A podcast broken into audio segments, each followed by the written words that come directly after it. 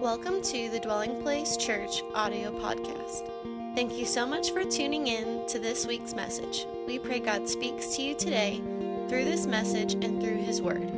For more information about our church, be sure to visit us on the web at dwellingplacemovement.org. Now, it's time to listen to this week's message.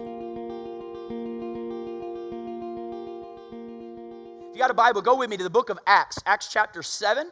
Acts chapter 7 is where we're going to begin today, and I thought we would do something a little different today, and I used to do this all the time when I preach, and I haven't done it in a while, but I thought maybe we'll kick it back in action today. So I want to stand for the reading of God's Word, and I want to ask a young disciple of the Lord Jesus Christ, who's growing in grace and knowledge, to come up and read the text today. I want you to put your hands together for Mr. Knox Mosgrove, all right? All right. Acts chapter 7, beginning in verse 20, he's going to read from the NIV. At that time Moses was born, and he was no ordinary child. For 3 months he was cared for by his family. When he was placed outside, Pharaoh's daughter took him and brought him up as her own son. Moses was educated in all the wisdom of the Egyptians and was powerful in speech and action. When Moses was 40 years old, he decided to visit his own people, the Israelites. He saw one of them being mistreated by an Egyptian, so he went to his defense and avenged him by killing the Egyptian. Moses thought that his own people would realize that God was using him to rescue them, but they did not. The next day, Moses came upon two Israelites who were fighting. He tried to reconcile them by saying, "Men, you are brothers. Why do you want to hurt each other?" But the man who was mistreating the other pushed Moses aside and said, "Who made you ruler and judge over us? Are you thinking of killing me as you killed the Egyptian yesterday?" When Moses heard this, he fled to Midian, where he settled as a foreigner and had 2 sons. After 40 years had passed, an angel appeared to Moses in the flames of a burning bush in the desert near Mount Sinai. When he saw this, he was amazed at the sight. As he went over to get a closer look, he heard the Lord say, "I am the God of your fathers, the God of Abraham, Isaac, and Jacob." Moses trembled with fear and did not dare to look. Then the Lord said to him, "Take off your sandals, for the place where you are standing in is holy ground. I have indeed seen the oppression of my people in Egypt. I have heard their groaning and have come to come down to set them free. Now come, I will send you back to Egypt." This is the same Moses they had rejected with the words, "Who made you ruler and judge?" He was sent to be their ruler and deliverer by God himself through the angel who appeared to him in the bush. He led them out of Egypt and performed wonders and signs in Egypt, at the Red Sea, and for 40 years in the wilderness. This is the Moses who told the Israelites, "God will raise up for you a prophet like me from your own people." Let's pray. Father, thank you for this day. We thank you, Lord, that you meet us in space and time to pour into us your wisdom, your love. We thank you, Jesus, for your grace. Holy Spirit, shine such a bright light on the sun today, that, God, we would see him more clearly and we would be changed, God. We thank you, God, for the opportunity we have to gather around your word. We give you praise for it in Christ's name. And everybody sit? Come on, let Knox know one more time you appreciate him reading. Great job, young man. Great job, great job, great job. Well, several years ago, I had a chance to go to a farm that I'd never visited before. And for those of you who know me, I've grown up kind of on farmish settings. So I was in the rural area, and I spent a lot of time with the family members that were a part of my family around farms. My wife, I call her, as I told you last week, an asphalt baby.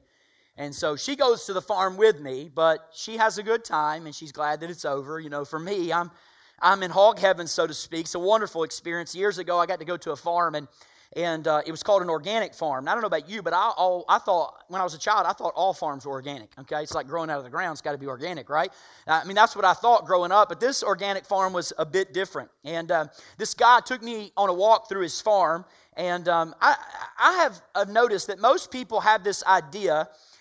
When they think of a farm, they think of perfect rows of tomatoes, and then perfect rows of okra, and then perfect rows of corn, and perfect rows of peppers. They think of all this, you know, nice, so to speak, organized, standardized farm. But Farms are actually much more psychedelic than that. They really are.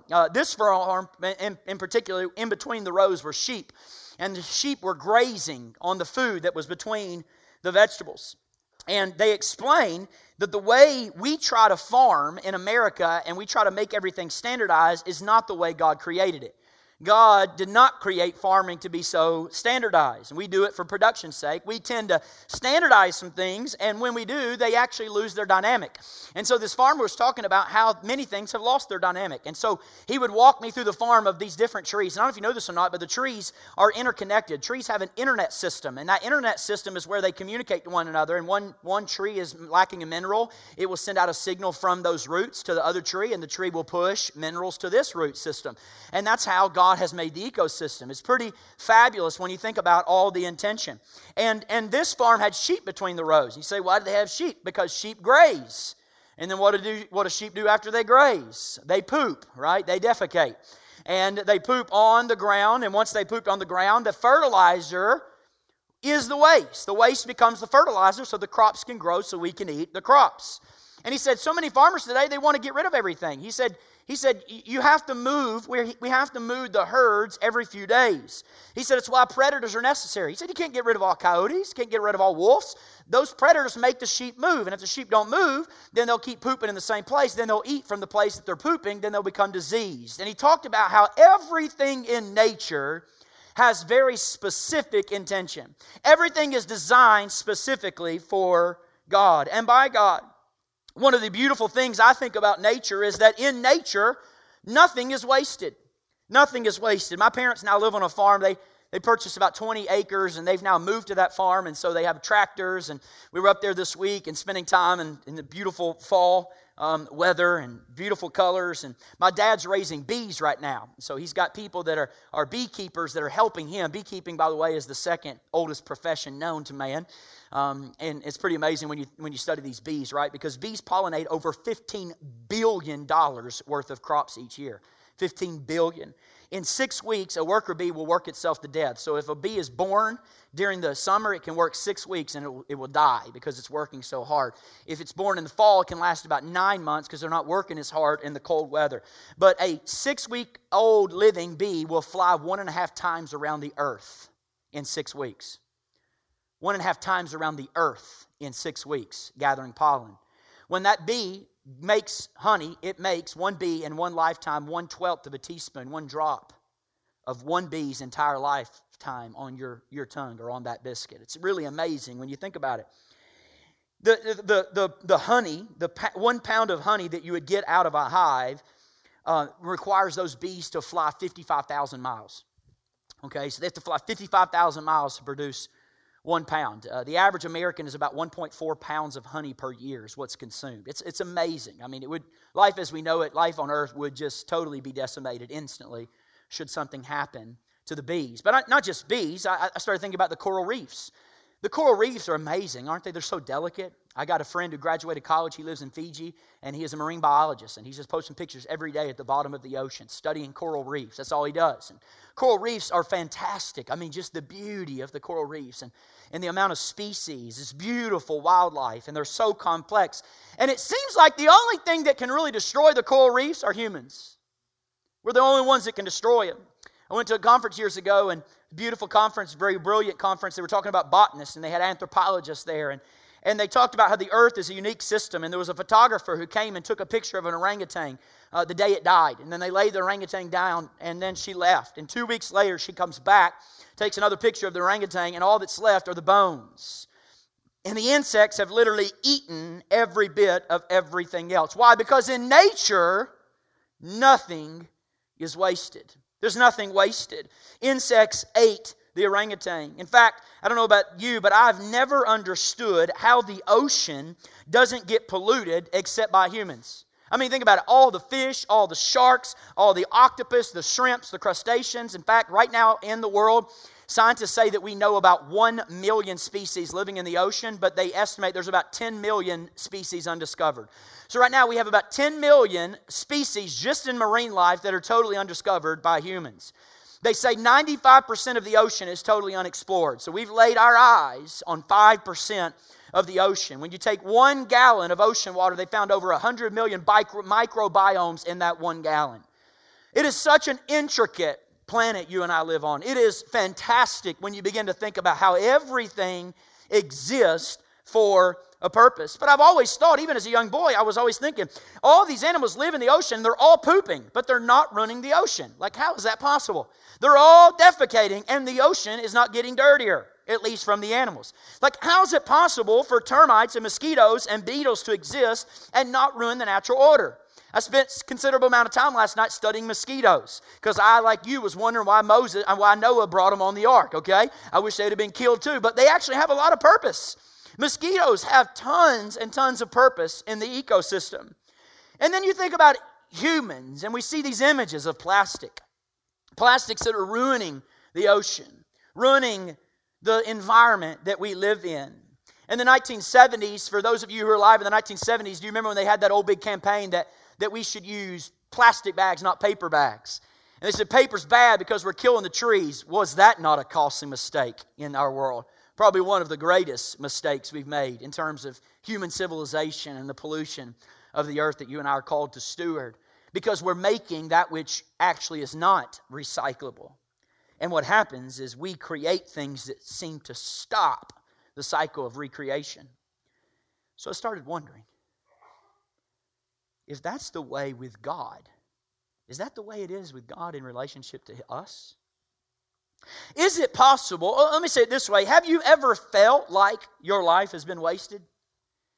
Have you ever felt like you had a season of life that was wasted? Or maybe you wasted a moment, or maybe you wasted a season of your life? Have you ever had a moment where you look back and you wonder, man, have I wasted that season? Have you ever had a moment where you stopped and pondered for a minute, did I waste those college years? And here's the strange thing, church, if you actually live an unnatural life, so if you live a life outside of the way God created you to live, you become plastic rather than human. And then you start wondering if your life was a mistake. You start wondering if your life was wasted. But I want you to know something. God has an amazing way that no matter what you've been through, God has an amazing way that no matter what you've experienced, God has an amazing way that no matter where you've been in life, God has an incredible way of pulling you together, because with God, there is nothing wasted. With God, there is nothing wasted. So I was looking at Moses' life, and Moses is so interesting to me because his life was one of an epic ending, but a really horrific beginning and a really horrific middle. In fact, you got to wait a long time for the epic ending. And the way that Scripture is posed to us is Moses' story is kind of written fast at the beginning and slow at the end. The emphasis of Scripture is lots of focus on when Moses made a difference in the world, and very little focus on the time when Moses didn't know if he was different at all. But there's this moment in Acts chapter 7 where Stephen, preaching the only sermon he ever preached because he'd be killed right after this, he begins to preach about Moses. He begins to give us a great diatribe about Moses. He communicates to us of how he has interpreted Moses' life. Starting in verse 20 again, notice what he said at that time that Moses was born. I'll tell you what that means in just a minute, but notice what it said, and he was no ordinary child. By the way, can I stop right here and say, when you were born, you were no ordinary child? When you were born, you were no ordinary child, no matter what anyone else has told you, no matter what a dad has told you, no matter what people have told you, no matter what quote-unquote friend groups have told you. When you were born extraordinary. In fact, I want to go ahead and go on record and saying, I'm convinced there has never been an ordinary human being ever created on the planet. Never been an ordinary being. And yet the tragedy is, for a lot of us, we live painfully ordinary lives. So the question, I think, is how did we begin so extraordinary and end so ordinary? How do we begin with such an extraordinary Genesis and end with such an ordinary life? He goes on and says that for 3 months he was cared for by his family. Verse 21, when he was placed outside, folks, that phrase has so much texture. so much texture. When he was placed outside, he had no safety on the inside. He was placed outside. Pharaoh's daughter took him and brought him up as her own son. And Moses was educated in all the wisdom of the Egyptians. He was educated in all the culture and was powerful in speech and action. When Moses was 40 years old, he decided to visit his own people, the Israelites. He saw one of them being mistreated. He went, took vengeance on him, killed the man, thought that his own people realized God was using him to rescue them, but his own people did not realize that. So the next day, he came upon two Israelites. They're fighting. He said, brothers, why in the world are you fighting? Why you want to hurt each other? But the man who was mistreating him pushed him aside, said to him, Moses, who made you ruler and judge over us? Oh, are you thinking about killing me like you killed the Egyptian yesterday? And when Moses heard this, he was so scared, he fled to Midian. He goes on the backside of a desert where he settled as a foreigner. There's another phrase with so much texture. Where he settled as a foreigner. He settled as a foreigner, and he had two sons. And after 40 years had passed, an angel appeared to him through this burning bush, flames of burning bush. And the Bible said at Mount Sinai, or Mount Horeb, the mountain of God, and when he saw this, he was amazed at the sight. He turns over to look, and when he turns over to look, he heard the Lord say, I am the God of your fathers, the God of Abraham, Isaac, and Jacob. And Moses trembled with fear and dared not look at the bush. And the Lord said to him, take off your sandals. The place you're standing is holy ground. Take off anything, Moses, that's man-made. I want nothing between you and me right now. Any self-sufficiency and any effort to try to approach me, get rid of it. It's you and I together. I want your bare feet that I created on the ground I created. That's our meeting ground. That's where I want you. I've indeed seen the oppression of my people in Egypt. I've heard their groaning. I know that I have come down. Notice this, God said, I have come down to set them free. Time out. Where did he come down? I don't see God showing up, helping these people who are there for 400 years. Oh, the way he came down was through a man. So God actually comes down through people. That's interesting. You want to there's no higher leadership pedagogy in the scripture than that right there. God said, I came down. How did he come down? Through a man named Moses. To a foreigner who had attempted to settle. Now, come, I'll send you back to Egypt. And the Bible says this is the same Moses that had been rejected with the words, who made you ruler and judge? He was sent to be ruler and deliverer by God himself through this angel. He led them out, performed signs and wonders, the Red Sea for 40 years in the wilderness. This is the same Moses who told the Israelites, God will raise up for you a prophet like me from your own people. Church, I love the story of Moses for many reasons, but one of the great reasons I love the story of Moses is because Moses' story is so unexpected. It is a wonderful reminder that the way you start doesn't have to be the way you finish. That how you begin doesn't have to be the way you end. I don't know about you, but I meet a lot of people who feel like they've had a bad start in life. I meet a lot of people, I counsel a lot of people who spend their life feeling like they're trying to catch up to everyone else who got a good start. They feel like they're spinning their wheels in the spiritual remedial class while everybody else is taking off ahead of them. They feel like they're unable, because of their deficit from the start, to ever be or ever do anything significant. I love that opening phrase because it said, at the time Moses was born. Let me translate that for you. That was a bad time for Moses to be born. You say, Craig, why was it a bad time for Moses to be born? Have you ever wondered why God picked you to be born of the parents that you're born of? Have you ever sat and reflected on why you were born in the nation you were born? Have you ever thought, why were you born in the time frame you were born, the city you were born, to whom you were born? Have you ever thought about why God gave you the skin color you have? Have you ever sat back and thought about why you have the ethnicity that you have? Have you ever sat back and thought about, man, why do I have the parents I have? The Bible says at that time, there was a Pharaoh who didn't remember Joseph. Remember, the previous Pharaoh had remembered Joseph. Previous Pharaoh. Why? Because Joseph was his interpreter. He was Lord over all the kingdom.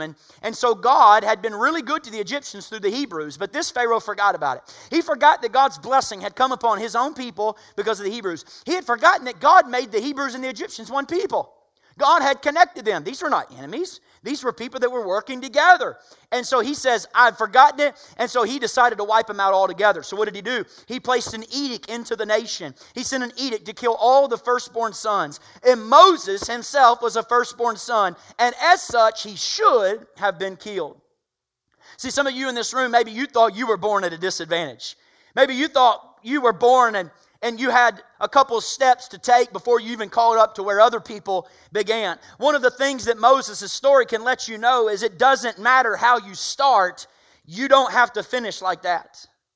I remember when I was in middle school, I was a track guy. I couldn't run track in high school because it coincided with baseball, but that's the way middle school sports do. And so I never forget, I was at a regional meet at Red Bank High School, and I was doing multiple events. I was the 110-meter hurdler. I had those long legs. I could hurdle those hurdles. And at least in a race, I never bit the dust. I never ate the track, okay? Now, I did many times in practice, but I never ate it during an actual meet, okay? And I just got done running the 200-meter dash, and I was done, and so I'm nervous. You know, it's a night meet, it's a regional meet, and so I'm nervous, you know, and I go over, and I'm setting up on the side with 110-meter hurdles, and I get my blocks. I've done this so many times. I put my blocks on the ground. I got my track spikes, my shoes, and I get my blocks on the ground. I get my feet like I want my feet, and I bend down, and I remember the guy, the starter, saying, set, and then, and the gun went off. And when the gun went off in that moment, here is all the people that were in the lanes next to me exploded out of the blocks except for me. And for me, the blocks went shooting in the opposite direction, and I went face down into the ground. Why?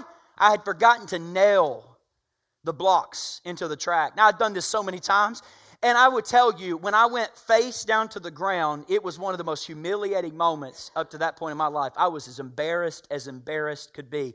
Why? Because I looked up with my chin on the dirt, on the rubber, and as I'm looking up, I'm watching everyone take off running, and I know that there is absolutely no way to ever catch up. In many ways, most people I counsel in life, that is a perfect metaphor for their own life. Man, there is nothing more hopeless than to see people take off around you, and you know you will never, ever catch up before the race is done. You never catch up. You feel that you're remedial. In many ways, people feel like they're always starting late. Moses started his life in the worst of situations. Look at verse 21. The Bible says he was placed outside. When Moses was placed outside, y'all, that phrase has so much texture. Pharaoh's daughter took him in and brought him. What's going on here? The member of the edict is to kill all the firstborn sons. So the family says, we got to find a way to save our son. And they can't find a way to save the son, so they come up with an idea. They go down in the lagoon, the short water, the shallow water, and they get the bulrushes, and they begin to weave together an ark of bulrushes, a vessel, and they take the infant, and they place it in the bulrushes, in the vessel, and they send the vessel off down the Nile River. Now, that's dangerous for two reasons. Number one, you got crocodiles everywhere on the Nile River. This baby could be eaten by crocodiles, but number two, he could drown and die a very painful death as an infant, sucking water down his lungs. And yet his parents had to place him outside. Why? Because there was no safety for him on the inside. There was no safety on the inside. He was placed on the outside. And out of all the people that could have found him, Pharaoh's daughter is down in the lagoon and she's bathing. And she sees an ark of bulrushes and she brings it over. And isn't it so amazing that the very man who had commanded his death will now become his protector? I mean, isn't this amazing? The very man who just edictly declared, you got to die, now becomes the protector. And Pharaoh's daughter gets him, and then it actually gets better. Can you imagine being raised by a surrogate mother whose father wants you dead? Moses was placed on the outside. You thought you had family issues. I mean, this is family issues. Then on top of that, his real mom comes to work for his not real mom, kind of like the milk nurse. And in that moment, he's not a Hebrew anymore because he's trained by the Egyptians, but he's not an Egyptian because he's actually a Hebrew by birth. And so Moses doesn't know who he actually is. We so romanticize Moses. Moses is confused as confused can be. He has no idea who he is. He's an identity crisis. And Moses, the Bible said, was placed outside. I want you to know with God, there is nothing wasted. With God, there's nothing wasted. See, every wound you have, God can use. Everything you've ever suffered, God can use. See, sometimes in our lives, we feel like we're too broken for God to use. We're too broken for God to do anything significant with our lives. And we feel we started at too much of a deficit for our lives to amount to something significant. I want you to know something today, that there is nothing in your life that God cannot use to make your life better going forward. There's nothing. Why? Because in nature and with God, nothing is wasted. Moses was placed outside. Some of you understand this because you were immigrants. You were immigrants to America. And so what that means is English is not your first language. You had to learn English. And so what you do is you feel that many times in your life, you've been on the outside looking in. And maybe even at times you've been angry saying, God, why am I an outsider looking in? Maybe some of you even here, you have complained to God and said, why am I never a part of the sinner? And I just got a proposal today. Is it possible that God wants you to be an outsider because the outsiders are the ones who need you the most? That the ones estranged are the ones who need the ministry of God's Spirit through you the most. So instead of lamenting and being bitter, instead of saying, oh, I have all these scars and I have all these wounds, realize that the wounds and the scars in your life are the markers that make you relevant for the people who carry the same wounds and the same scars. That God uses those wounds to minister to others. Moses was placed outside. I think most of us spend our entire lives trying to be put on the inside, but God placed him on the outside so he could actually lead those who were estranged. See, God knew his people, Hebrews, would be outsiders for 400 years, and so God said, I'm going to do something about it. You know how God starts a ministry? He finds a man or a woman, and he makes the man or woman. That's how he starts ministry. And he said, oh, I've got to get him on the outside. I can't have him growing up with the Hebrews. He won't understand all the Egyptians and how they are slave drivers to the Hebrews. So I'm going to get him outside. Here's what I'm going to do. I'm going to cause an edict. And after the edict, I'm going to take what the enemy meant for good, or for evil, and I'm going to put him in an ark of bulrushes, and I'm going to have Pharaoh's daughter find him. And after Pharaoh's daughter find him, I'm going to pay his mom to actually take care of him. And she's going to get hired on to take care of him, and he's going to be trained. Why? Because God is the Alpha and Omega. He knows your beginning from your end. That means he knows what he's called you to. He started with you in the end, and then he made sure he worked his way backward in reverse engineering to make sure he put everything in you that would be needed to accomplish his will and purpose in your life. Why? With God, nothing is wasted.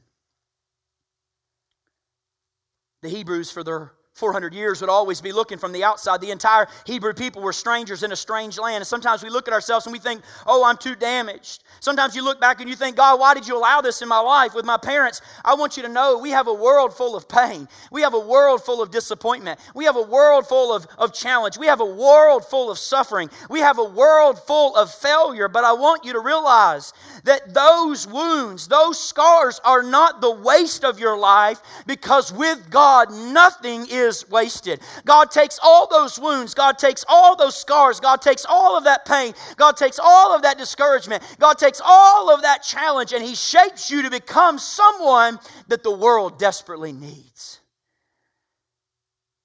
See, the places that are most tender in us are the most truthful places in us.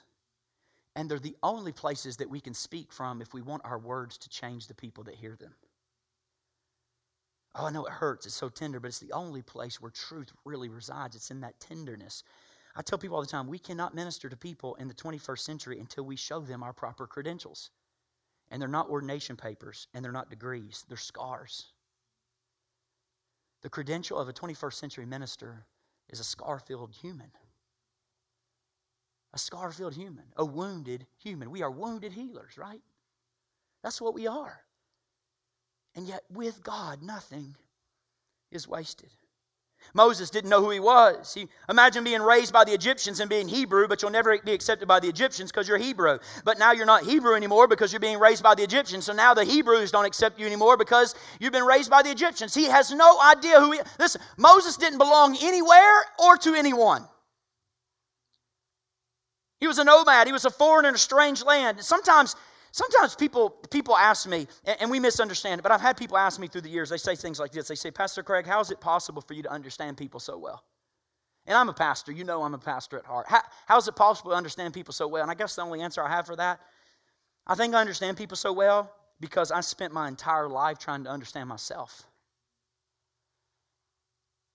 In other words, if you can be honest about the pain in your life, if you can be honest about the disappointment in your life, if you can be honest about the wounds you bear, if you can be honest about the fears you have, if you can be honest about the doubts you carry, if you can be honest about the scars that are under your clothes, if you can be honest about the failures in your life, if you can be honest about the disappointments, now you can understand everyone else in the world. Let me say it this way. It's only when you're dishonest with yourself that you become estranged from everyone else. I don't have to say it to people in church. Listen, the reason you feel so isolated and not friendly with friends around you is because you won't be honest with your own failures. But if you will, I promise you, you will no longer be estranged to anyone. It's only when I'm dishonest about my pain that I become estranged to God's people. It's the honesty that connects me to His church. It's the authenticity. See, it's only when I'm dishonest with my own doubts I become estranged with the people around me. In verse 22, he goes on to say, look what he said. He said, Moses was educated in all the wisdom of the Egyptians. Y'all, I'm thinking, what a waste of an education. Right? Moses being educated in the place of the Egyptians when God knew all along he would lead the people of Israel out. So why educate him in the ways of Egyptians if you're going to use him to be the founder of Israel? Well, he's not the founder. Abraham's that, but at least the greatest prophet. Why are you going to educate him in the Egyptians' language, the Egyptians' literature, if you're going to use him to found a nation called Israel? You ever felt like in life somehow you just didn't get it right? Oh, I meet people like this. You ever felt like you just made the wrong decision? I meet people who change careers like 8 times. I mean, like 8. I'm not talking about small career shifts. I'm talking about people with significant career shifts, like they're nursing majors and now I'm a photographer. Okay? Like I was a political science major and now I'm a minister. Okay? Like we're talking about major shift. Like I'm a medical doctor. I was a medical doctor, but now I'm a painter. I mean, I meet people like this, right? I meet people all the time. They say, hey, yeah, I went to school as a human development major, but now I'm in business. Is this not the language of our nation? I hear this all the time. Yes, I'm a lawyer, but I'm actually selling real estate. And there are so many of us that go, man, what was I thinking? Like, was I wasting that whole season of life? Because it didn't take me to where I thought I was going. I look back on my life, church, and sometimes I look back on my life and see, I don't know if you know this or not, but I didn't know I was going to become a follower of God. That wasn't in my future plans. So when I was 12, I didn't write down, you're going to become a follower of God as a late teenager. I didn't have that in my plans. I didn't have it in my plans at all. I had no idea I'd ever be speaking on a stage trying to get people to convince them that God loves them and that without God, their whole life won't make sense. I never knew I'd be doing this. I never dreamed I'd be standing here. I had not even one inclination or thought of it as a child.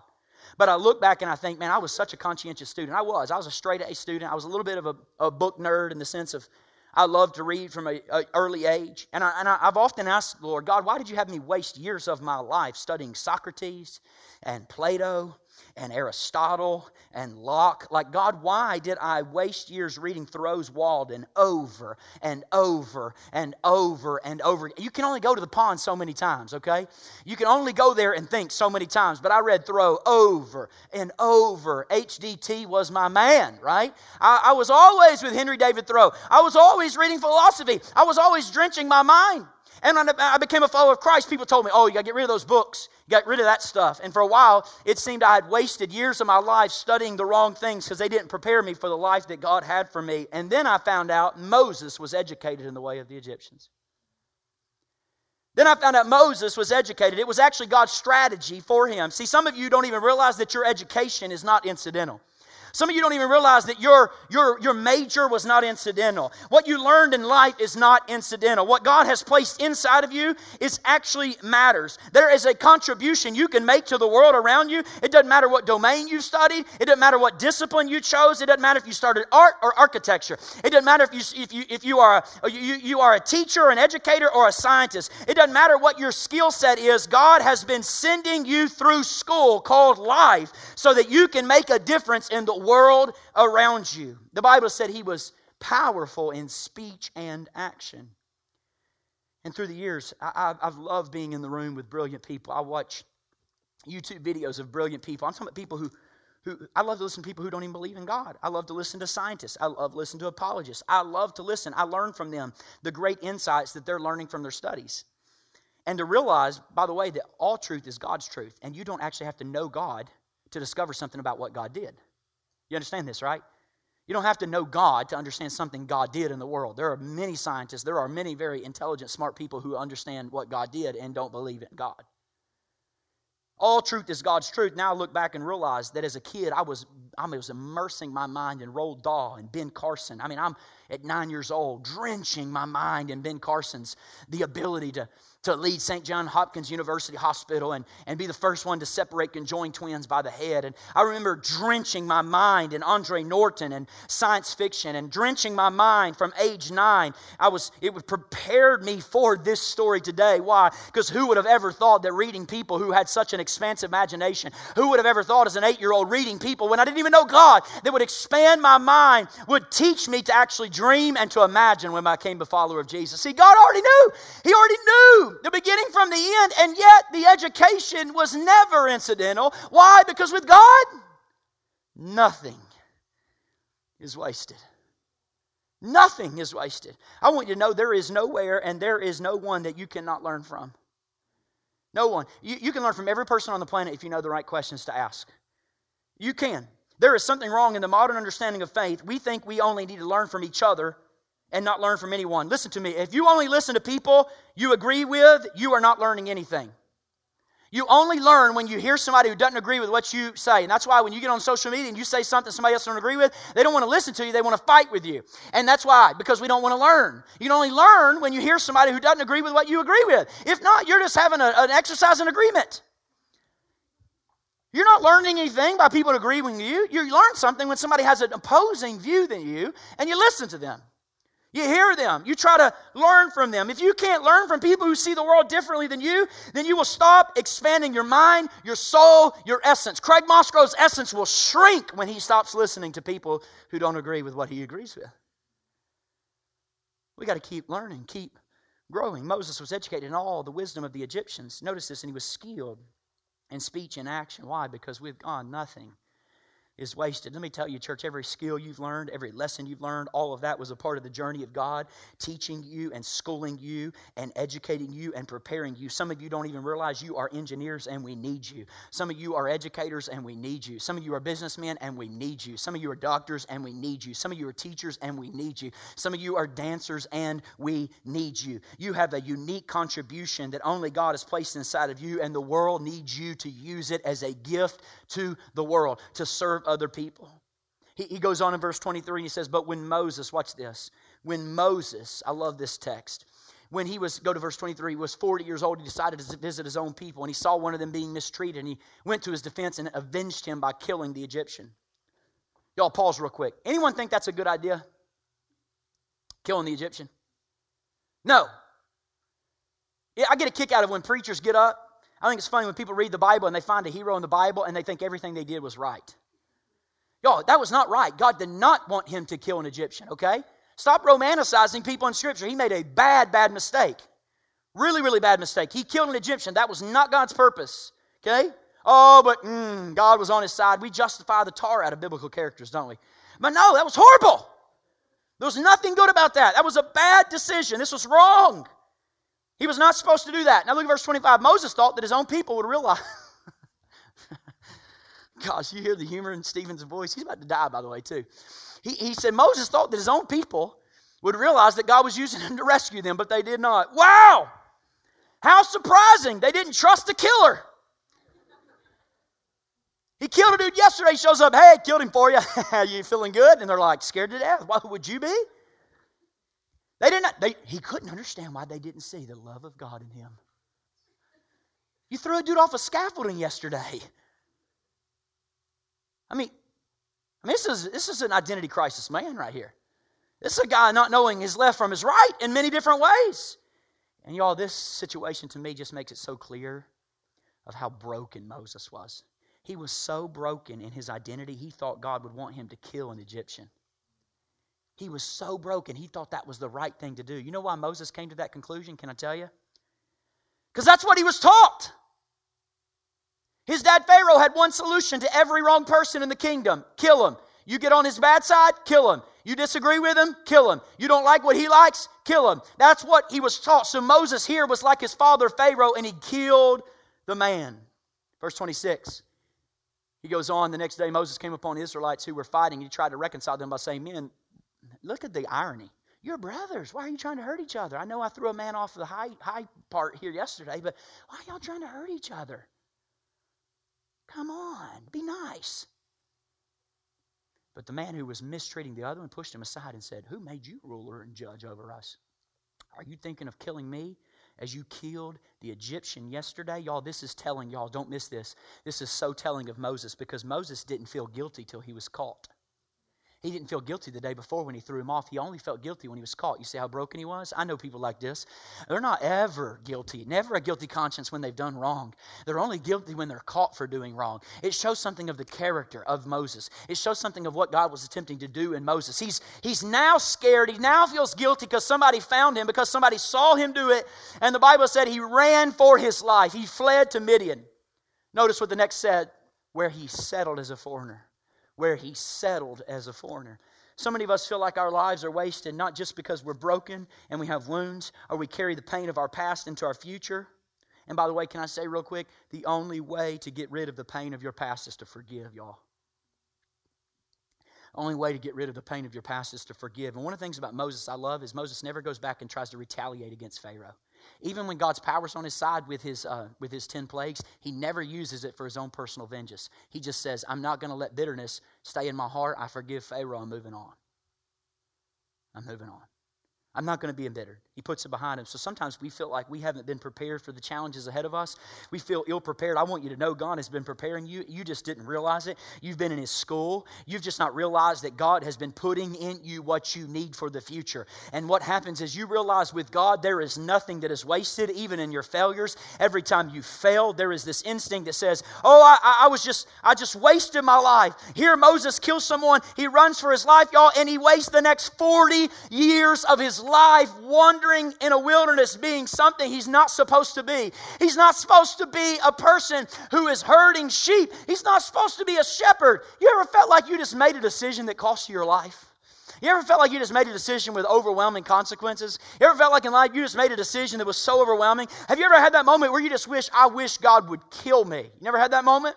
I don't know if I can go on another step. I really don't know if I can take one more step. I can't take this. And you know what's really, really frustrating, church? Is when you have nobody else to blame for it but yourself. Oh, it's really frustrating. You made the bad decision, and you know this is on me. Sometimes we make decisions in life that cripple us and they steal from us our future.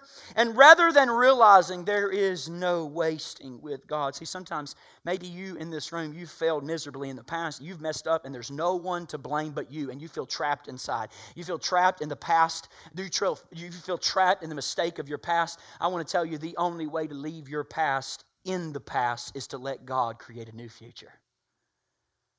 And that's what he does.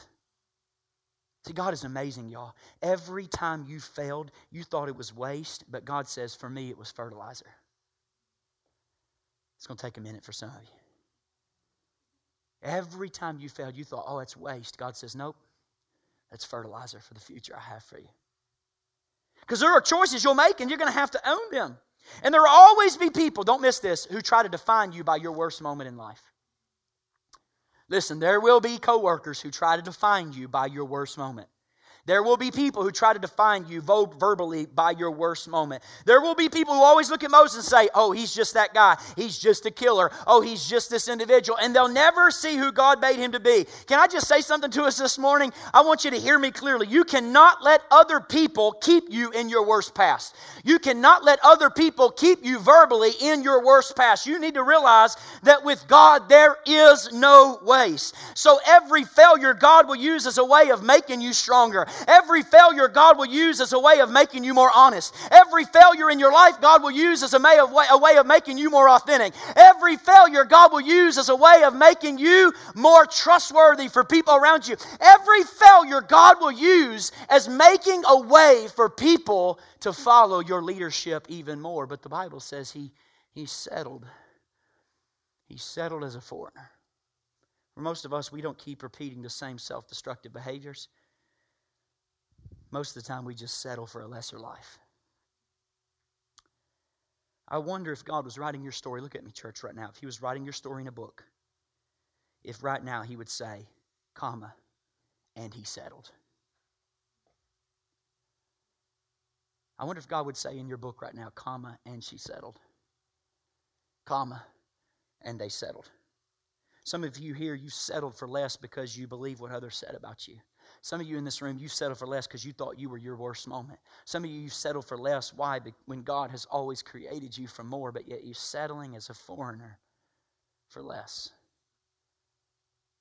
Well, God's too good to let you settle. He'll come to you in a burning bush. He'll have the advancement of product placement. You know what product placement is. Jack Bauer jumps in a truck. He's running away, and it's an F-150. F-150 paid by like $7 million to get that F-150. God created product placement long before any humans did. He puts bushes. Over here, he's got clouds. Over here, he's got a Ninja Turtle lunchbox with 5 loaves and 2 fish. I mean, he's got product placement everywhere. God's a mastermind. It's his world. The earth is full of his glory. He goes on in verse 30. I'm almost finished. Look what he said. The Lord said, I've indeed seen the misery of my people in Egypt. I've heard them crying out because they're slave drivers. I'm concerned about their suffering. I'm concerned. And he saw this burning bush. He said, I am the God of your fathers, the God of Abraham, Isaac, and Jacob. And Moses trembled with fear and dared not look. And the Lord said to him, take off your sandals. Place your standing on holy ground. I have indeed seen the oppression. I've heard their groaning. And I've come down to set them free. Who has? I have. How did you do it, God? Through Moses. Now come, I will send you. Wait, you just said you're coming down. No, I'm going to send you to my people. Nah, that's not a part of the deal, God.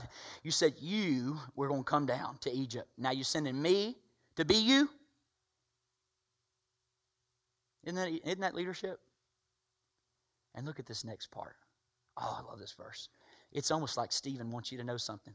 Verse 35, he said, this is the same Moses. This is the same Moses. This ain't a different Moses. This is the same Moses who had been rejected with the words. Can I say today, this is the same Moses who came out of brokenness. This is the same Moses who was considered insignificant. This is the same Moses who was thrown into a river. This is the same Moses who was put into an ark of bulrushes. This is the same Moses who was raised by the Egyptians. This is the same Moses who was found by Pharaoh's daughter. This is the same Moses who never knew who he was. This is the same Moses who lived his life in identity crisis. This is the same Moses who ran for his life. This is the same Moses who was scared on the backside of a desert. And this was the same Moses that God took and used him to set his people free. You see what the writer's trying to get you to see? It's the same Moses. Why? Because with God, nothing is wasted. God, listen, has never looked at a human being and said, nothing there for me. Now God looks at you even in your worst moments and sees what you can't see. Knows that every part of your life is redeemable, is reconcilable. See, I thought about it this week. We as humans are the only species to have 2 different disposable trash cans. We have one for waste and one for recyclables, but everything else in creation only has one trash can. It's called recyclables. Humans are the only thing that create things that can't be recreated. Why? Because with God, nothing is wasted. That's why He made the universe. That's why He made our lives. With Him, it can go back down into the ground. It's all recyclable. And it's time to stop living our lives making plastic. Why? Because you and I were made of divine material. Divine material. And all of us at some point in our journey are going to face this overwhelming experience of insecurity. Insecurity. You know what insecurity is? It's that voice inside of you that whispers, I am not blank enough. Insecurity says, I'm not blank enough. I'm not smart enough. I'm not athletic enough. I'm not young enough. Can I ask you a question? What most often goes in that blank for you? What do you fill in that blank with? I'm not funny enough. I'm not spiritual enough. I'm not capable enough, Pastor Craig. I feel like this whole life is a delicious bowl of soup and I'm a fork. I'm incapable. Maybe you just got hired for a job and you're not sure you can do it. And what's worse, you're pretty sure no one on the job thinks you can do it either. You're pretty sure when you see other people gathered around at lunch break or the water cooler, they're laughing about something and it's you. Or maybe you embarked on a new season of life, being a mom. Maybe you got a new assignment in your career. Maybe you're going into retirement and you don't think you have what it takes to succeed in this chapter. Let me tell you something. Every parent feels like this. Yes? I mean, nothing destroys your feelings of self-competency like being a human parent. I had a mentor tell me early on, he said, listen, Craig, listen, you got to hear me out. The The only possible way to be happy as a parent is to lower your expectations of everything in your life. I thought that was real encouraging. He said, just lower them, dude. Just start lowering them, or you're going to be miserable your whole life. Raising kids in this world is an absolute supernatural miracle of God. It's an absolute supernatural miracle. It will destroy your self-confidence. Or maybe you're dating someone and you're not sure if you measure up to their family's expectations. One guy I talked to said that every dinner he felt like was a tryout, and he felt like at some point he was going to be asked to leave the room so the family could vote on him. Some of you are married and you still feel that way 15 years later.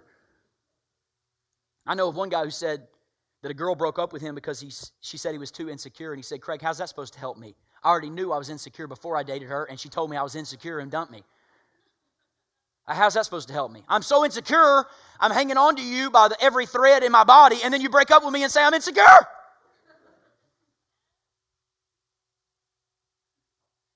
Do I have what it takes? Maybe you feel like God's called you to a ministry, and you just feel utterly incapable.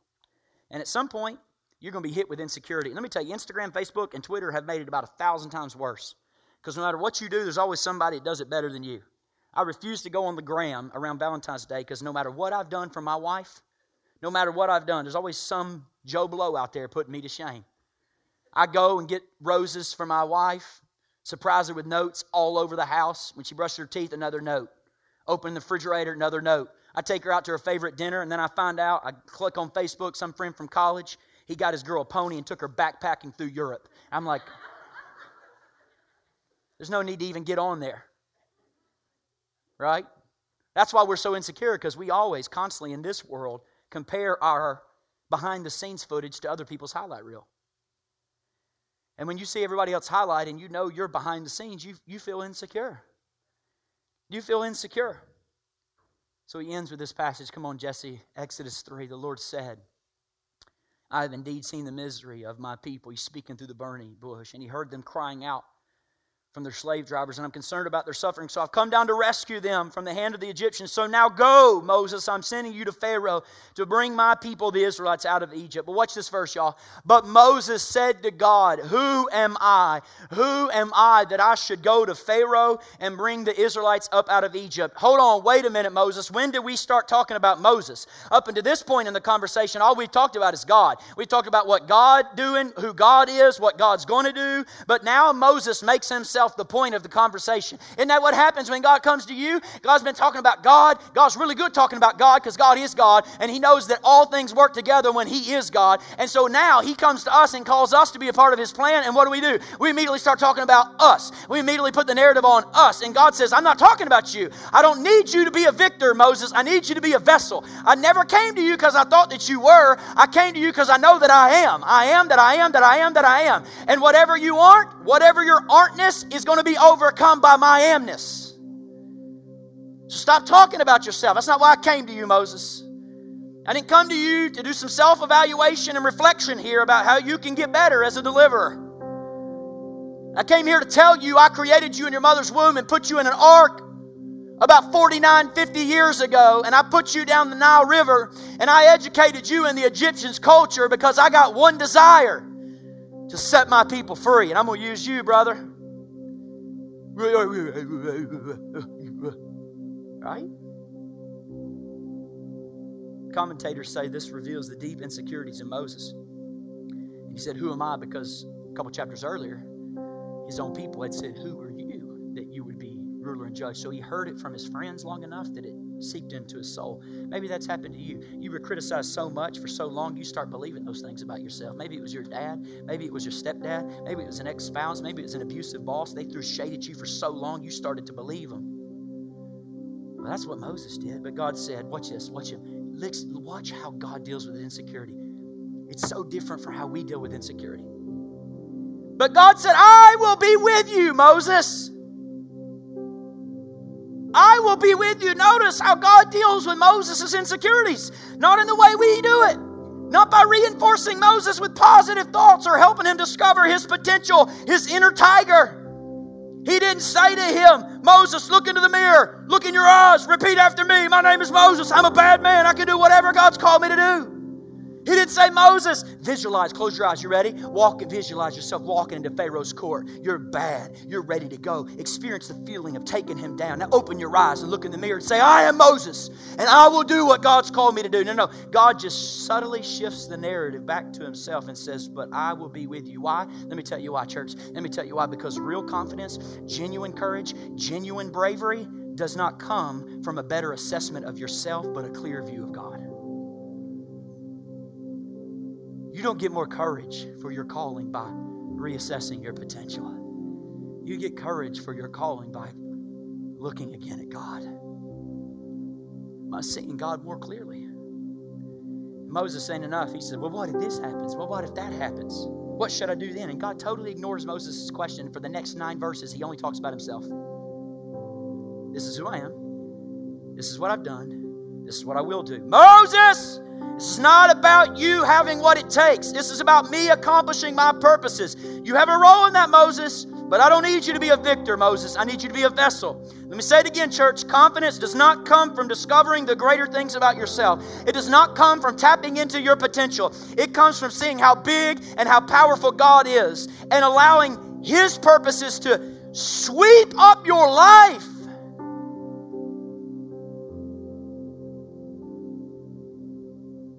So you're operating in a sphere of usefulness with His divinity.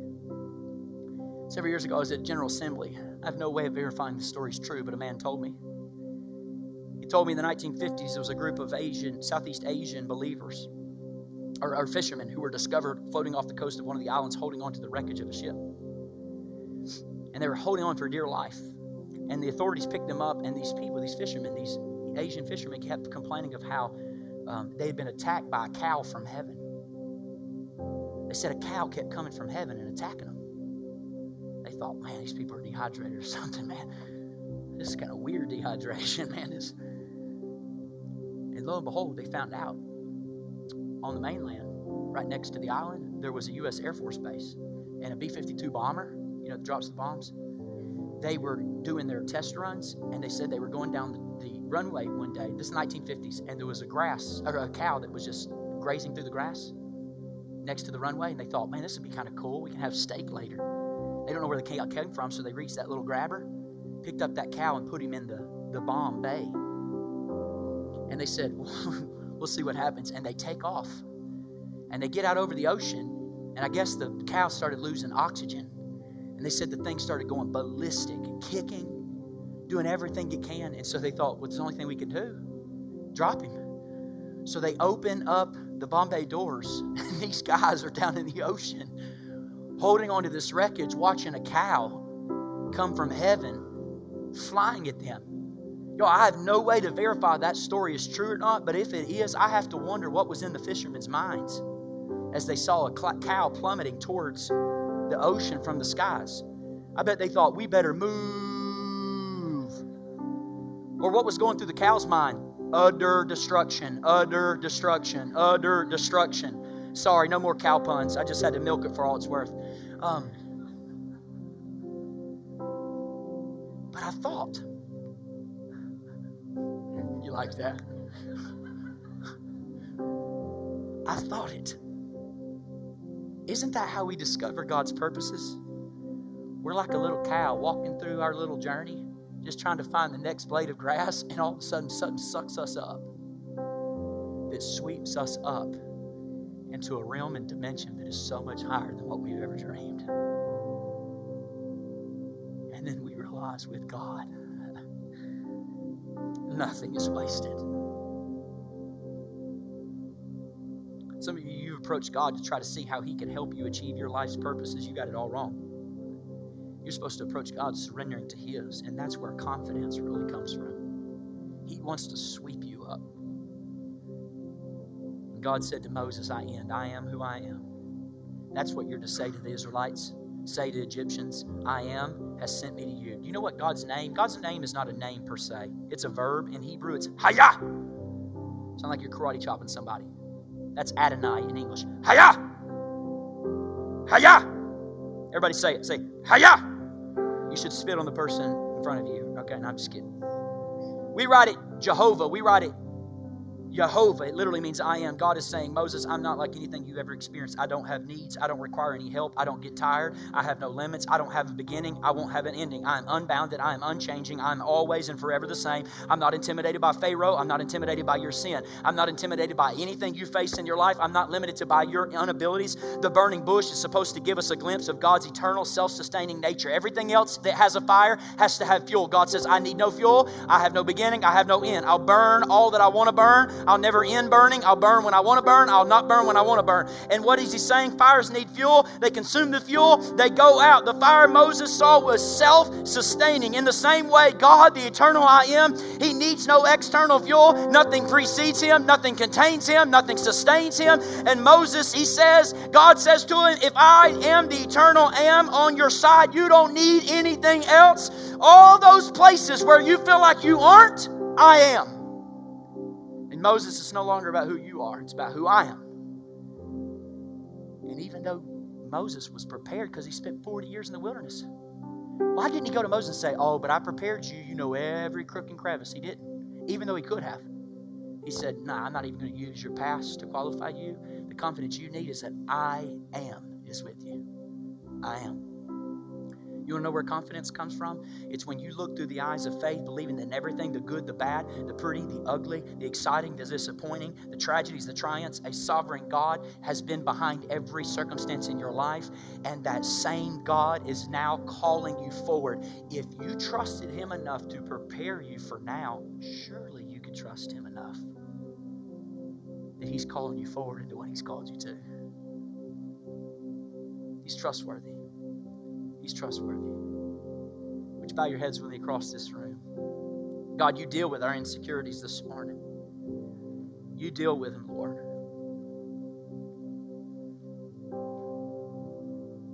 Call us this morning to focus on who you are, not who we are not. But God, I'm not eloquent enough. But God, I'm not smart enough. But God, I'm not successful enough. God, you didn't choose us because we were any of those things. You said we are not, but you are. You are enough. You are God enough.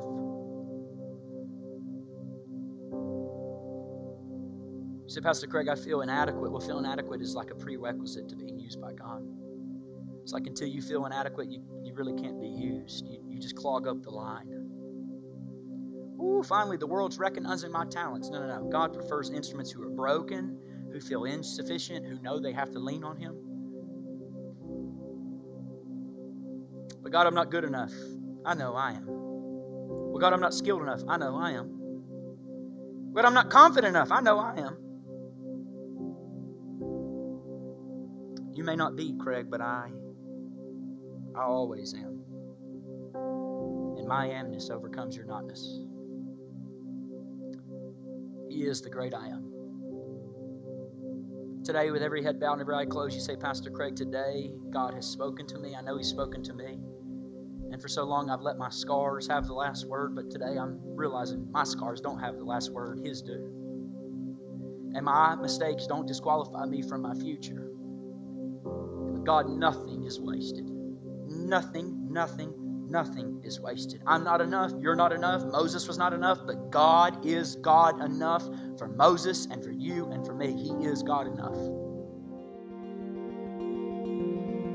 Thank you so much for listening to this week's message. If you would like more information about our church, be sure to visit us on the web at dwellingplacemovement.org.